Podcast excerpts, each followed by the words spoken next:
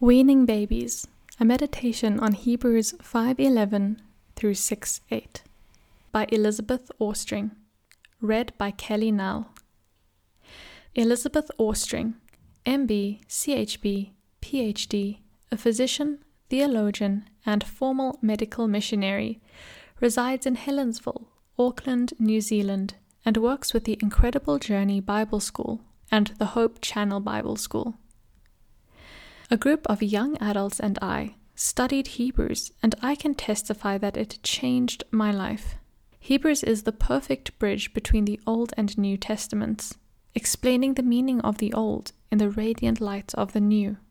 But after magnificent chapters highlighting the absolute supremacy of our Lord and Savior Jesus Christ, we were puzzled by the accusation of babyhood at the end of the fifth chapter.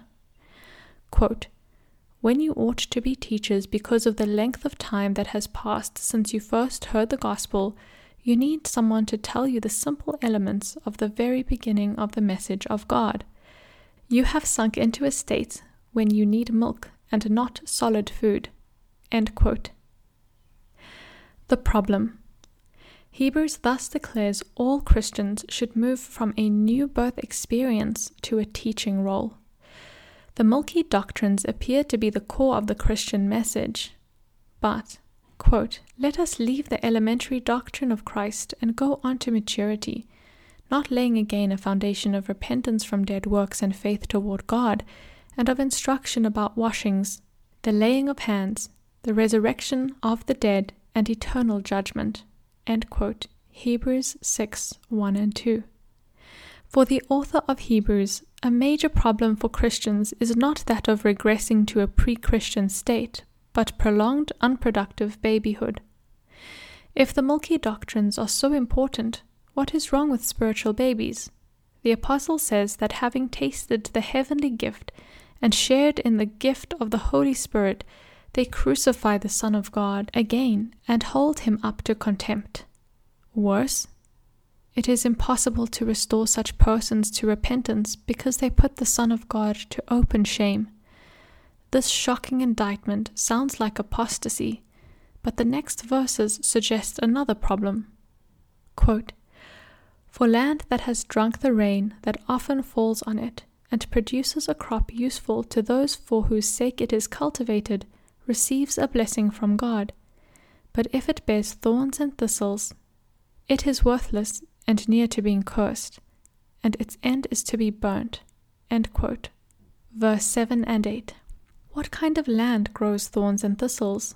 Surely it is land not used for the good purpose for which it was intended. Spiritual babies are interested primarily in their own salvation, in their own chance to escape judgment and reach heaven. They have lost the vision of extending the kingdom of God and are unfruitful, doing nothing to share the knowledge of Jesus with others. They have lost their first love. Pastoral focus. Layer by layer, illustration by illustration, example by example, the author of Hebrews builds a dazzling picture of the glorious nature and supremacy of Jesus Christ and his sacrifice and mediatorial work. Insistently and persistently, the focus of Hebrews is Jesus. The vision of Jesus is the source of both preaching and outreach.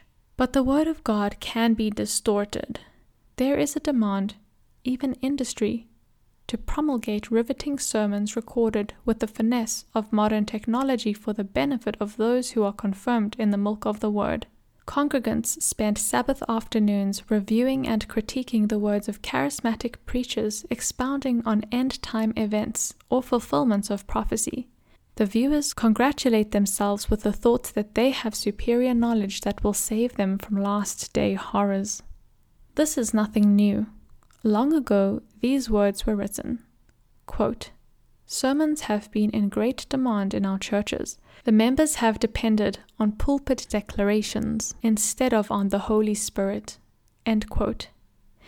Nodding in agreement with the pastor's words is not plowing the field and planting a useful crop for the rain of the Holy Spirit to fall on.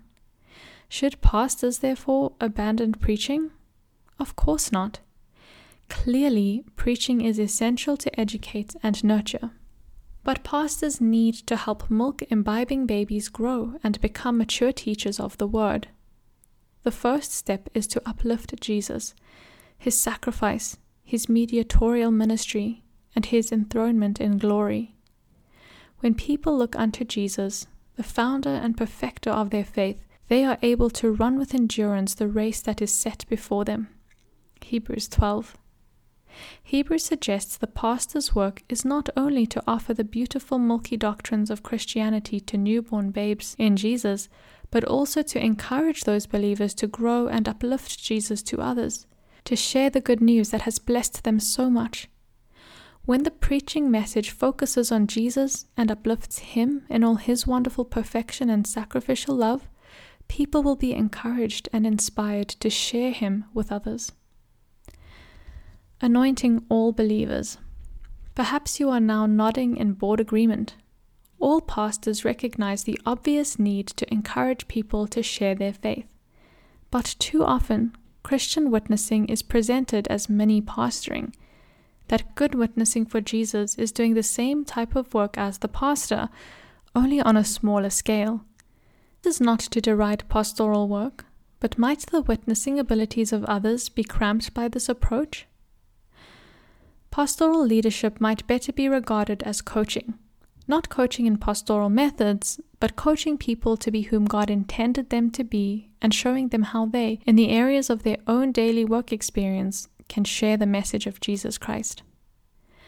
I was a practicing physician when I enrolled in a master's class called The Theology of Ministry. To my dismay, most of the class were youth pastors, and the lecturer a renowned youth leader.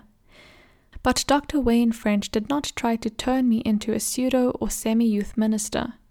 He coached me to think of how to apply the principles he taught to my daily work with patients, introduce spiritual concepts, and pray with people more effectively. It was a life changing experience. Recognizing the connection. If pastors came close to their congregants and learned what their daily God ordained work entails, they could powerfully influence and encourage people to move from spiritual babyhood to Christian maturity. It is highly significant that when Jesus called Simon and his brother Andrew, he said, quote, Follow me, and I will make you fishers of men. Matthew 4:19. Their call to ministry was couched in words that connected with their daily work and even intimated that their methods might be related to skills that they had already developed. What congregants need to learn is how to turn ordinary labor into witnessing opportunities. It is easy to forget that the three angels' messages encompass more than just a day, but Jesus as Creator, our rest in His salvation, and significantly enshrined in the pivotal Sabbath command God's mandate for humans to work six days a week. Witnessing for Jesus Christ is not merely a Sabbath afternoon activity, but a whole life focus. Work is not an unfortunate survival necessity to be reluctantly relinquished each week to somehow honor God, but an opportunity for Christians to extend their influence, a natural mingling with the people that offers many chances to bless others in practical and spiritual ways. The Bible begins with work, the creative work of God. In fact, Genesis is built around the theme of God's work. Even more pertinently, Genesis focuses on the theme of blessing, and forms of this word appear about 88 times in Genesis, more than any other book in the Bible. Of course, blessing is at the core of the Sabbath. Thus, work, rightly appreciated, and Sabbath are linked by the concept of blessing. For the mature Christian, this link both leads to practical assistance to others and sharing the good news of Jesus. This daily focus on others, on both their spiritual and physical needs, transforms milk dependent baby Christians into mature teachers of their workplace colleagues.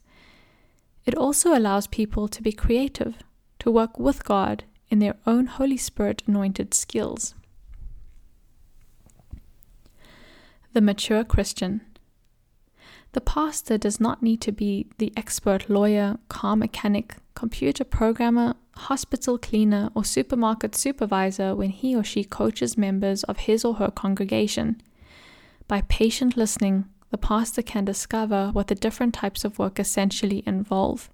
Then, together, the pastor and congregant can learn how to meet the needs of the people in these various work environments and how to bid these fellow workers to follow Jesus. A pastor will lead mature Christians in appropriate Bible study, training and equipping them to develop skills in the presentation of God's Word, enabling them to reach others by word and example, which is in the truth of Jesus Christ, not just doctrine. As the pastor joins congregants in understanding the Bible, he or she helps spiritual babies become teachers of God's Word. Importantly, this coaching partnership extends the pastor's immediate sphere of influence into the community. An example of the value of lay initiatives is church planting, usually lay led enterprises. While church plants represent only a small portion of the total attendance within a conference, they contribute a noticeably higher proportion of total baptisms. But imagine if the workplace of each congregant was a lay led outreach initiative. What a harvest for Jesus there could be! All too often, outreach is seen as a pastoral activity, and the skills of others lie dormant and unrecognized until they become confirmed milk sucking babies. The COVID 19 pandemic has shown how drastically both work and worship can be impacted, and how important both these activities are. People have had to rapidly learn to do both in very different ways, and this has not been easy. But this challenge gives us an opportunity to rethink not only how Christians do church, but also how they approach work. Milk dependent Christians need more sermons to watch in the comfort of their homes, but pastors can help improve congregants from being mere consumers of Christian milk to thinking about how they can use their work opportunities to bless others. The disaster of underemployment or unemployment can become an opportunity for learning a new approach to combine work with outreach. May God help us lift Jesus and his righteousness high so that through his Holy Spirit, spiritual babies can be turned into teaching witnesses and point others, as Hebrews says, to look, quote, forward to a city that has foundations, whose designer and builder is God. End quote. Hebrews 11:10. For more bibliographical and biblical references on this article and for much more content for pastors and church leaders, please visit ministrymagazine.org.